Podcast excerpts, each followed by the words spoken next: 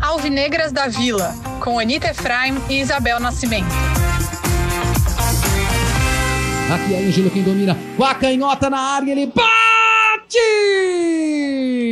Gol!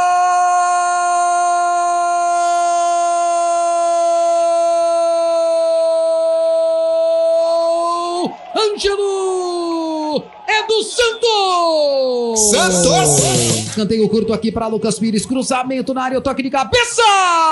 Gol!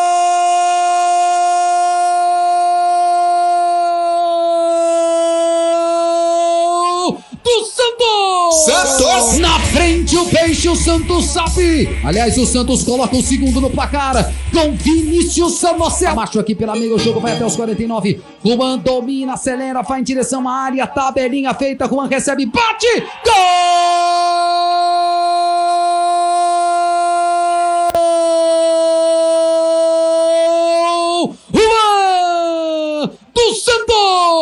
Santos! Marca o terceiro gol na reta final do jogo. Bom dia, boa tarde, boa noite para você que é torcedor, para você que é torcedora do Santos Futebol Clube. Bom, se você está vendo a gente em vídeos, viu que Isabel Nascimento providenciou uma nova identidade visual para este podcast. É para combinar com a renovação também de Santos Futebol Clube, que tem novo treinador. Mas vamos falar sobre tudo isso ao longo do podcast. Tudo bem com você, Isabel Nascimento? Tudo bem, Nira Fry. Você, gostou do meu moleque alvinegro? Me basei na Glória Groove. Eu gostei muito. viu? Eu adorei. Eu, eu vi, Sei lógico. que que você eu sempre vê minhas paródias. É, eu queria fazer dançarina, então o Santos tem que fazer mais bons jogos, porque eu quero inventar alguma coisa com dançarina. Mas bom. É, eu gostei muito da nossa nova identidade visual, papo de segunda de verão. Até o pó delas, né? Da Tatá e da Bruna também. É Bru, qual que é? A Bu, né? A Bu também. Você não sabe o pó delas? É Não. um dos maiores podcasts depois do nosso. Elas fizeram também o, o- a versão verão. Mas eu tô muito feliz, vamos falar de muita coisa aqui. A gente teve. Caracoles, a gente tem uma, de- a gente tem uma tragédia e uma teórica, um bom resultado pra falar, né? Aqui. Ah, sim, a tragédia é que a gente nunca mais vai poder chamar Caio Nascimento para o nosso podcast. A boa notícia é que que é porque, Será? agora ele é, fun- é porque agora ele é funcionário do Santos. Mas se ele é um bom funcionário do Santos, ele não vai quebrar as regras. Mentira. É, Era essa cara, tragédia, né, que você estava não, falando. a tragédia Não? foi o que aconteceu no final de semana. Ah, sim, é verdade. A gente tem um jogo trágico e um jogo teoricamente positivo, mas vamos lá que a gente tá sem foco. Eu acho que a gente precisa falar um pouquinho da. Pra do- variar. pra variar. Vamos começar. Eu acho que aquela música que eu te falei que eu ia colocar, ela tá rolando. Então, se vocês estão ouvindo um negócio aqui, desculpa, editor, porque eu não consigo tirar o que eu acabei de fazer. Mas, bom, o que, que você achou do jogo contra o São Paulo? Acho que pequenas coisas, né? A gente precisa falar, pelo menos, é, os pontos negativos que vão além da, da arbitragem. Acho que assim, não, pontos negativos não, mas pontos que você viu que dá pra gente melhorar. Não é simplesmente falar, ah, a arbitragem é ruim, porque isso não compete a nós. Mas o que, que você achou? Meu, eu acho que o principal problema que dá para identificar, né, a partir desse jogo, primeiro que fiquei muito brava que o Santos perde de 3 a 0 pro São Paulo e o São Paulo não consegue ganhar nem do Campinense, mas o Santos consegue. E eu acho que o principal motivo para isso é a fragilidade defensiva do Santos, no sentido de que o Santos fica com a defesa totalmente exposta, é, não tem ninguém no meio-campo protegendo a defesa do Santos, e aí o meio de campo ficou todo aberto, especialmente quando o Camacho saiu, né, para a entrada do Pirani, aí já nem acho que é exatamente responsabilidade do Pirani, mas é de um esquema tático que não faz sentido. E aí a defesa ficou totalmente aberta e o Santos levou uma surra, né? Foi humilhado pelo São Paulo, que era uma coisa que eu não achei que fosse acontecer, sinceramente. Eu achei que a estratégia do Marcelo Fernandes foi muito ruim, no sentido de que todo mundo sabia que o São Paulo tinha dificuldades contra retrancas, aí o Santos vai lá e faz o quê? Abre totalmente o seu meio de campo, deixando a defesa exposta. É, então, achei que esse foi o principal ponto negativo do jogo contra o São Paulo. Totalmente, o time totalmente exposto. É, e já para engatar, falar do ponto positivo do outro jogo, né? Do jogo contra o Salgueiro, óbvio que é um time sem nem divisão nacional, do sertão de Pernambuco e tudo mais, mas acho que a grande notícia que a gente viu em campo foi o Ângelo, além também do Juan e do Lucas Barbosa entrando, fazendo aquela tabelinha maravilhosa para fazer o terceiro gol. Mas apesar do resultado ter sido bom e expressivo, o Santos não jogou bem.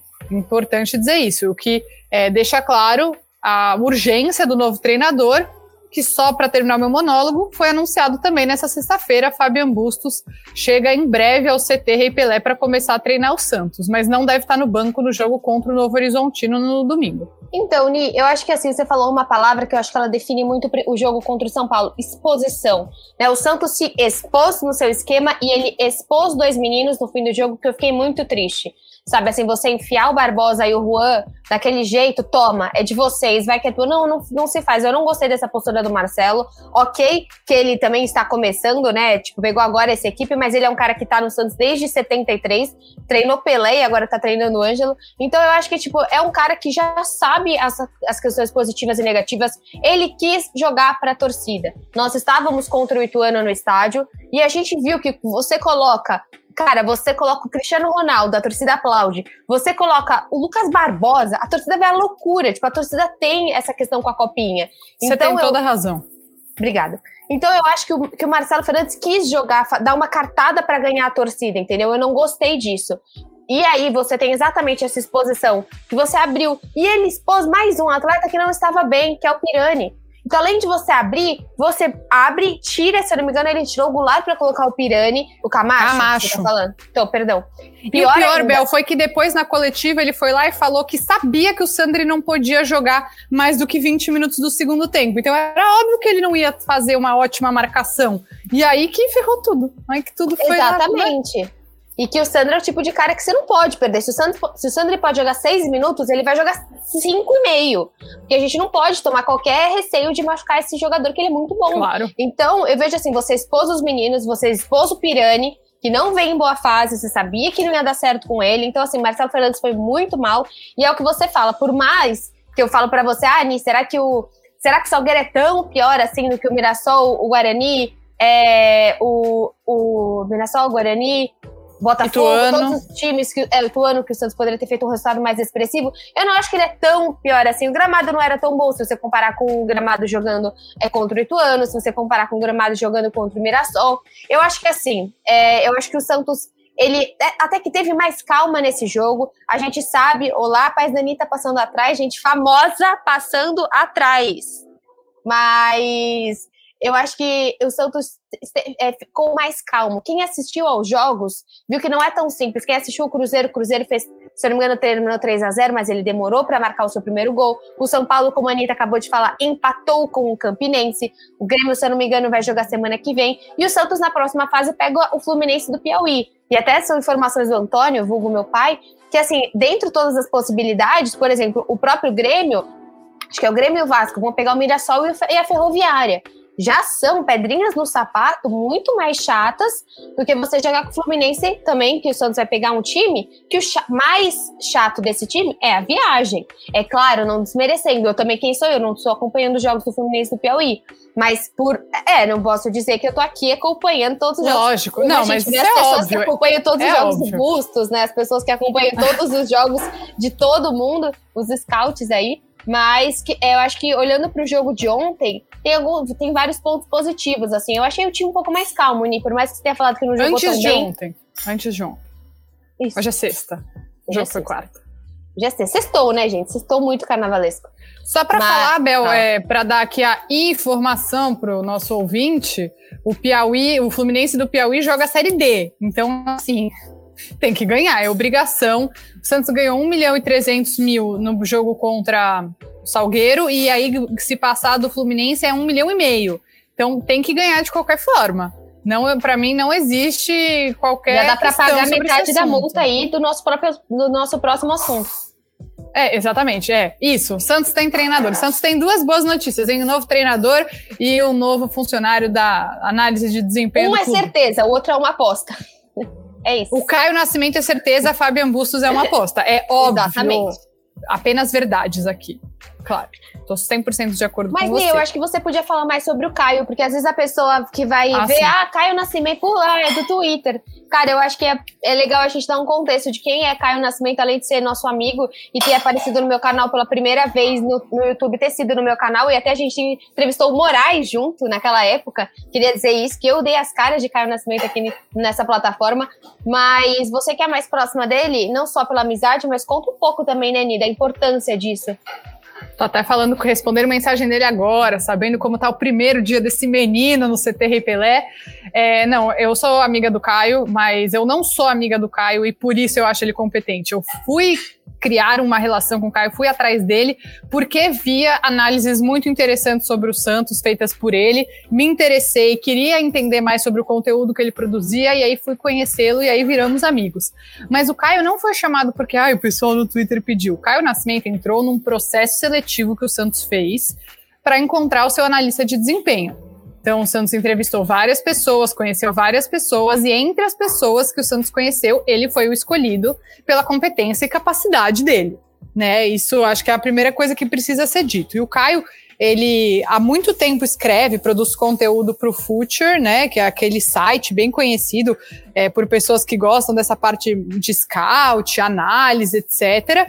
E além disso, ele também, Bel, há muito tempo produz conteúdo com o pessoal do Olheiros, que é um dos principais portais sobre base no Brasil. Então, o Caio ele tem muito conhecimento sobre base, mas também sobre futebol sul-americano, até contando aqui bastidores de uma amizade. Muitas vezes eu tava eu conversando com o Caio qualquer coisa, e eu ainda tava no Chile, aí ele, Anitta, você tá assistindo é, União La Calera e Everton? Aí eu, tipo, não, cara, não tô. Você tá? Ele, tô, claro que tô. Sabe tudo, sem, assim, acompanha muito futebol sul-americano.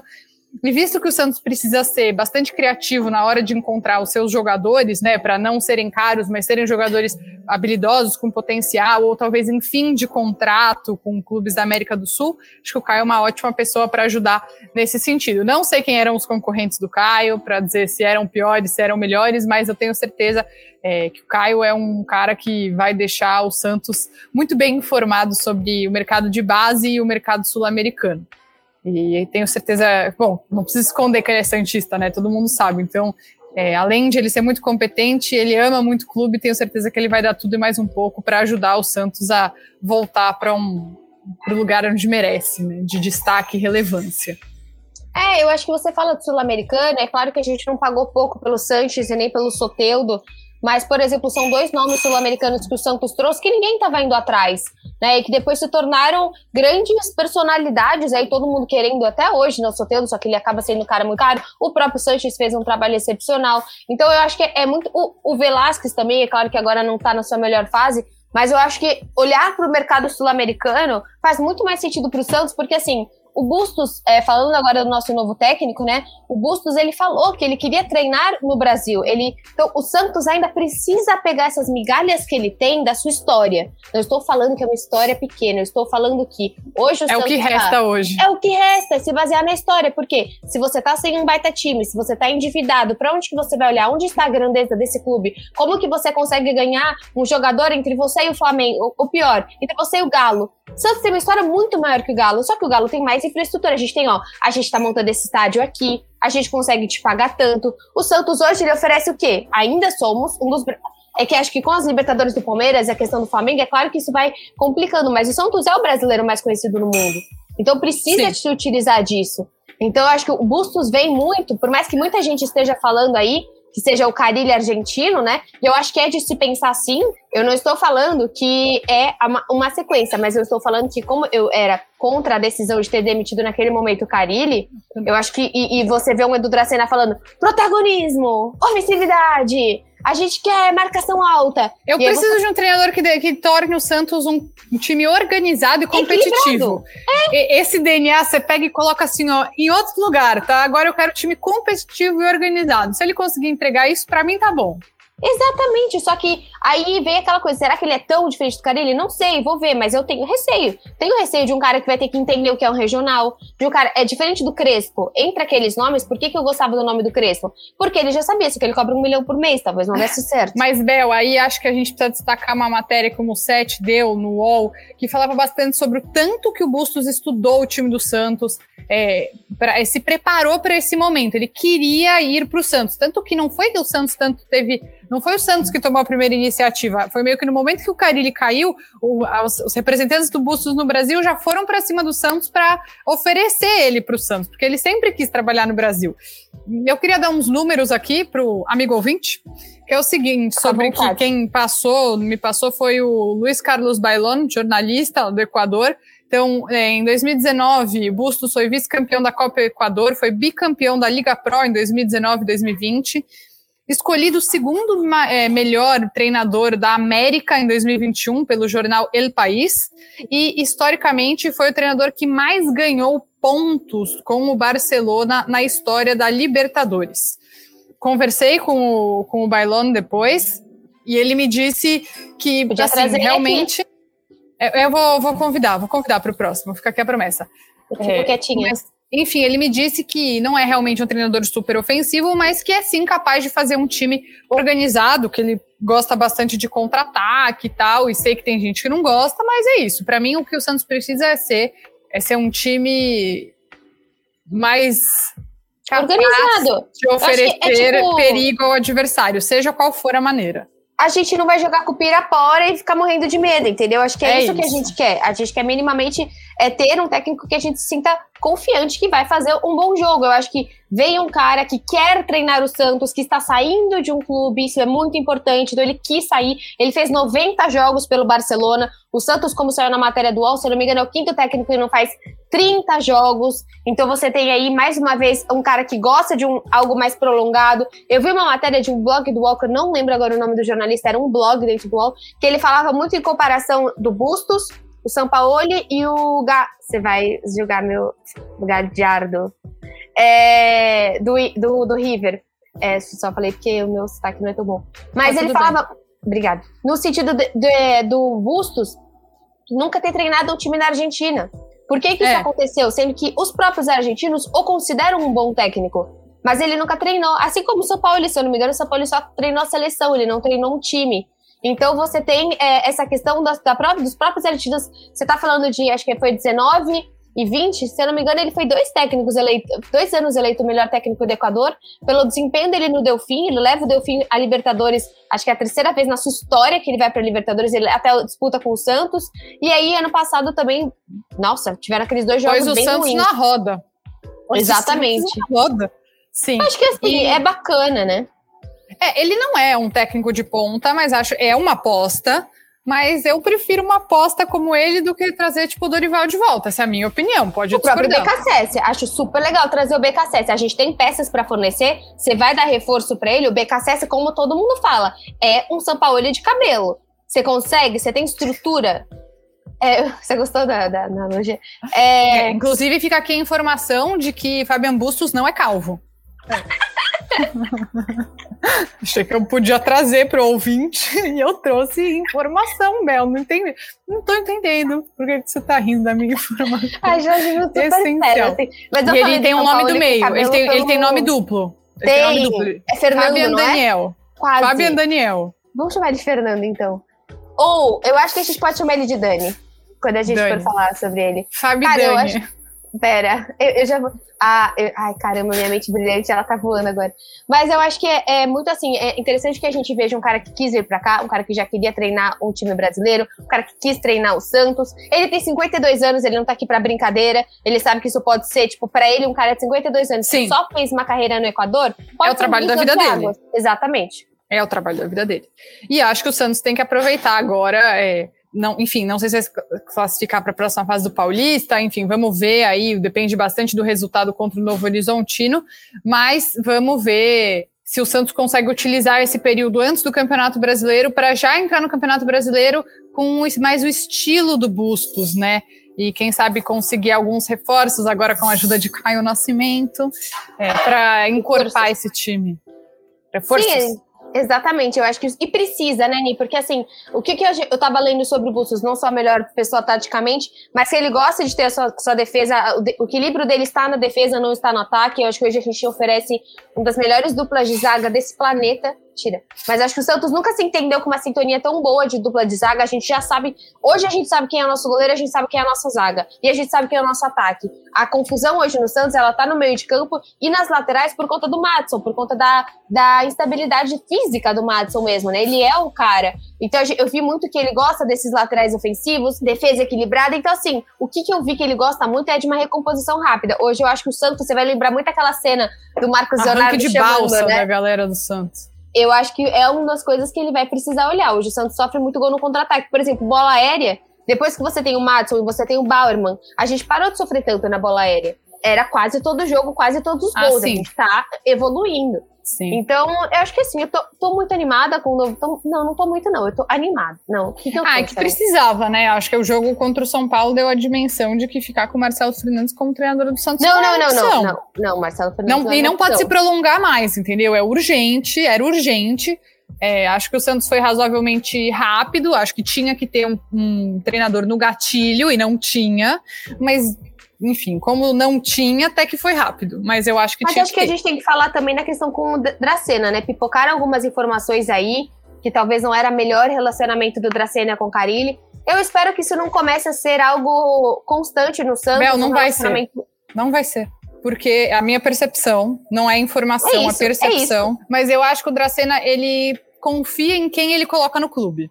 E quem não foi ele que colocou no clube tá sempre sob desconfiança. É, essa é a minha a o percepção. Rueda. Mentira.